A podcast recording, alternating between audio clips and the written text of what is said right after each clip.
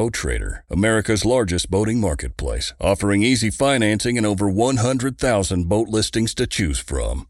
Sell, find, and finance new or used boats on America's largest boating marketplace. Visit BoatTrader.com to get started.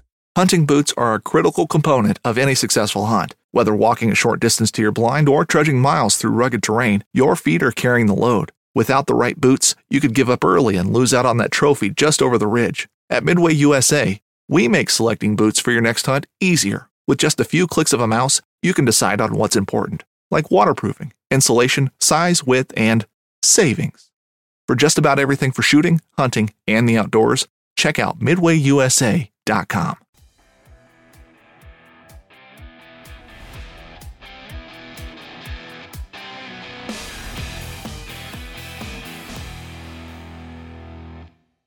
What's up, everybody? Welcome to How To Tuesday. It's tarpon season, and tarpon season means that a lot of people are fishing around the bridges. I've got my friend Anthony Vargas here. He runs our boat at Hawks Cay, and he does a tremendous amount of bridge fishing for tarpon. So I wanted to get him on and kind of go over a little bridge fishing 101. Anthony, what's going on? How you doing today? Doing great, Tom. How are you guys doing? And fantastic, fantastic. Been catching a lot of tarpon. Yes, sir. Right Tons on. Tarpon are they're biting great. Right on. All right, Anthony. So the bridges, when you fish out of Hawks Cay, you can go bridge. You, you, there's quite a number of bridges. Long Key is one that's right there, but there's some of the smaller bridges are good. Some of the bigger ones up there around uh, Channel Five. All of that's happening, and there's a lot of people that are fishing the bridges. There's 42 bridges in the Florida Keys, and most of them will hold tarpon. Um, so let's talk a little 101. Like, tell me, in your opinion, like what's what's bridge fishing 101? Bridge fishing 101, you know, you got, you know, a couple different species of fish there. Tarpons primarily uh, the species that I go for. And, um, you know, you got, you know, the, the tides that you got that play a big factor. You got a lot of bait rushing in and out of the bridge there. And it's just a good uh, feeding place and staging place for, for big fish to hide and, and congregate and wait for an easy meal to come by. Okay. So that easy meal, that's what we that's what we want to do as a fisherman. We want to present that easy meal to those fish. So let's talk about the setup a little bit. Like how do you approach the bridge? How do you know like when when somebody comes down to the Florida Keys for the first time, they look at the Long Key Bridge. It's a pretty damn big bridge. Like how would you kind of isolate where you might start looking and how would you um, approach that bridge so that you're not scaring the fish, but you're also approaching it in a way that you're not making anybody upset. Correct. So, you know, I'll run up through the bridge. You know, as I'm getting closer, I'm kind of keeping an eye on how the other boats are positioned, you know, kind of, you know, where they're at and, you know, make sure you give them a, a good leeway there. You don't want to, you know, give them a big wake when you go to come by. So, you know, I'll typically come up to it, you know, kind of, you know, the, the bridge spans are numbered. So, you know, I got a, a handful of them that I like to fish first off and, you know, I'll approach, approach it pretty slowly, you know, give everybody a nice calm pass there and uh you know kind of see if you see any fish rolling sometimes you'll see some bait getting scattered and then um you know with the different tides man you know you can set up ahead of the bridge you can fish down tide of the bridge and and kind of kind of see what you're looking for there Right on. And then let's talk about the anchor situation. Like in in you've got a lot of different type of bottom there. The current can run like crazy. Are you doing anything special with your anchor? Yes i got a, a, claw anchor. I got probably the biggest one that you could find there at a west marine rigged with some heavy chain. Uh the rope i got has a couple quick release loops on it. So you know once you get your fish you can just toss that loop over with your uh, float that you have rigged to it and you're off to chase the fish. Um, i also got it rigged with a, a breakaway setup. So if it gets real lodged in a rock or or anything down there you can you know pull on it pretty good. It'll break that zip tie and, and pull it from the front of the anchor there so it's easier to to retrieve it Okay. And the uh, the quick release with the buoy already attached. I mean, that is not just like a. I mean, would you would you consider that to be kind of, um, in my opinion, it's an absolute necessity. I mean, I, I think that that's kind of like if you don't have that, you might as well not really be fishing there. correct correct because as soon as you get that fish and you know, they're, they're going to go straight back through the bridge, zigzag you through the bridge. So there is no time to be messing with an anchor or trying to pull your anchor up when that fish is on the other line because you got seconds to make decisions and get the boat going in the direction that the fish is. Mm-hmm. Okay, now that's awesome. So we got we've we've approached the bridge without making anybody upset, and and I was going to ask about that. Like, um, you know, in Key West we don't have as many bridges as as you do fishing out of Hawks Cay, and so when I first started fishing with Rich, it was like it made me uncomfortable because we were fishing closer to people than I was used to. I did I, I didn't fish next to anyone, and some of the approaches were a little different. Like are, are what if you're approaching like if the tide is running out, let's say, so all of the sterns are facing south and and or or out towards the towards the ocean and the tide's running out from the gulf. And and you're approaching from the ocean side for whatever reason you were out there on the ocean side. How are you going to find your your place on the bridge in that situation? Are you to are you to go through the bridge where there are no boats and then approach from the upstream side, or is it okay to approach from the downstream side? I would definitely go through the bridge and, and approach, you know, from from the bay side there, you know, so you're not crossing over anybody's lines and you know you can see you get a good visual on uh, which spans are open and kind of give yourself a clear shot to to get set up there under the bridge. Okay, good. And then what if you start? Um, you know, a lot of people that don't do this a lot, they might not have exactly the right anchor system. So a lot of people will will um, under underestimate how strong the tide is, especially at a bridge like Long Key. So they put their anchor down, it starts to drag. At at this point, what do you do if your anchor's starting to drag?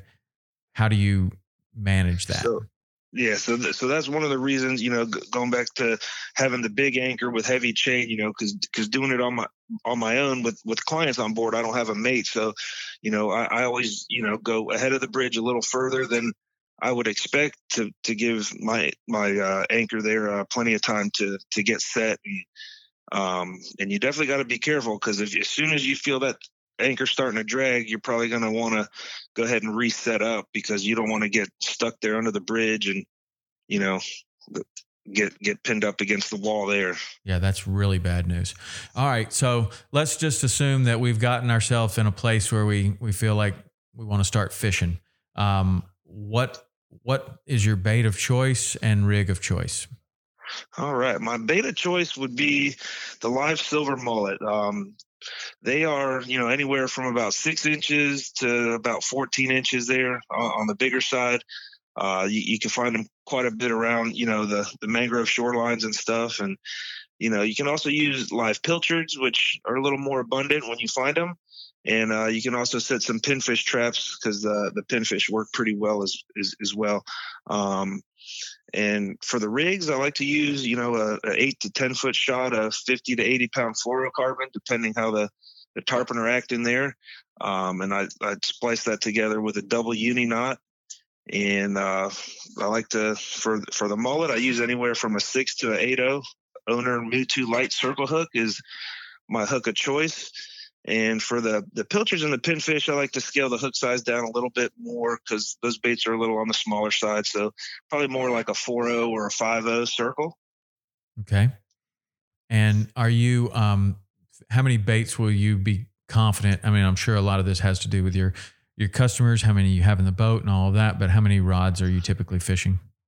Uh, typically fishing two rods because um, you know once once you get that that bite, you know you got to fire up the motor, uh, let go that anchor, and and reel that one other rod. And uh, I feel like the, the more rods you got in the water, the less chance that landing that that fish of a lifetime that you're sitting there waiting for. Got it. And then, um, do you have any any preference of uh, of fishing um, times of the day? I mean, it, let's just say tide's not a factor. Are you are you uh, preferring the morning or the evening, or what's your preference? So yeah, tide not being a factor, I, I love that that evening bite. You know, that four thirty to eight eight thirty.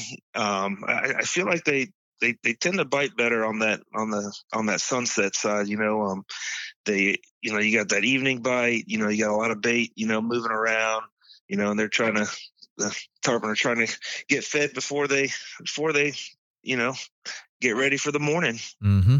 Okay, now paint me a picture of your if if you said the absolute best conditions to fish Long Key Bridge are what would you say? Um, I like the outgoing tide. I like fishing down down tide toward the ocean. So I would have the stern of my boat anchored underneath the arch, fishing toward the ocean, toward those uh, those telephone poles that we got out there on, on that evening bite. Would be my personal preference. And is there a stage of the tide? Like, do you like it in the middle of the tide or the highest the highest flow, or or when it's just starting or just finishing? Or do you have any preference there? Yes, I, I like the, the the ending would be the ending of the outgoing would be my my favorite tide, um, but also the beginning is is is good as well because you know the, the tide's starting to slack off. The baits kind of that was rushing through there are kind of just sitting there floating, trying to figure out what the tide's doing, and then I, I feel like the tarpon just go crazy on those, you know, the beginning and the endings of those tides. Right on, man. Right on. All right. Well, Anthony, how do people get in touch with you if uh, if not only they want to catch a tarpon at a bridge, but you do lots of other kind of fishing as well? You're out of Hawks Cay. How do, how does everybody get in touch with you to book you? All right. Yeah, you can get a hold of me. Um, my cell is 321 266 2551.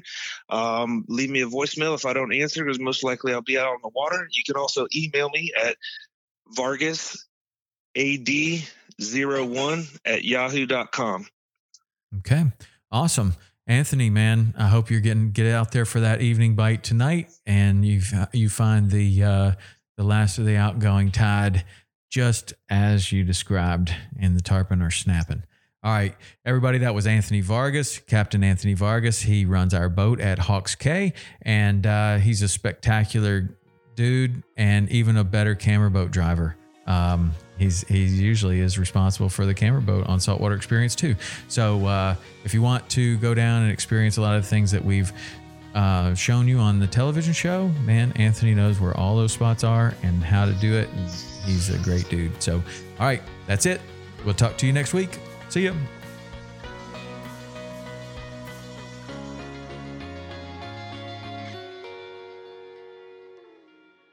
You'd think, with four of us spread out on a tiny island, that the task of tagging a whitetail would not be a big thing. But, as I've learned, no matter where I've been, whitetails can be damn tricky. Pursuing wild game in wild places. Tune in to Hunt Stand Presents Saturdays at 8.30 p.m. Eastern. Waypoint TV, the destination for outdoor entertainment through the Blackwater bayous and in the dark Louisiana night floats a duck camp, alive with the sounds of swamp pop and the smells of Cajun cooking. Mississippi Delta in Venice to the Cajun prairies of the Southwest, me and the Duck Camp Dinners crew will be hunting and eating it all. This is Duck Camp Dinner. Join me, Chef Jean Paul Bourgeois, and the whole crew every Monday at 8 p.m. Eastern on Waypoint TV.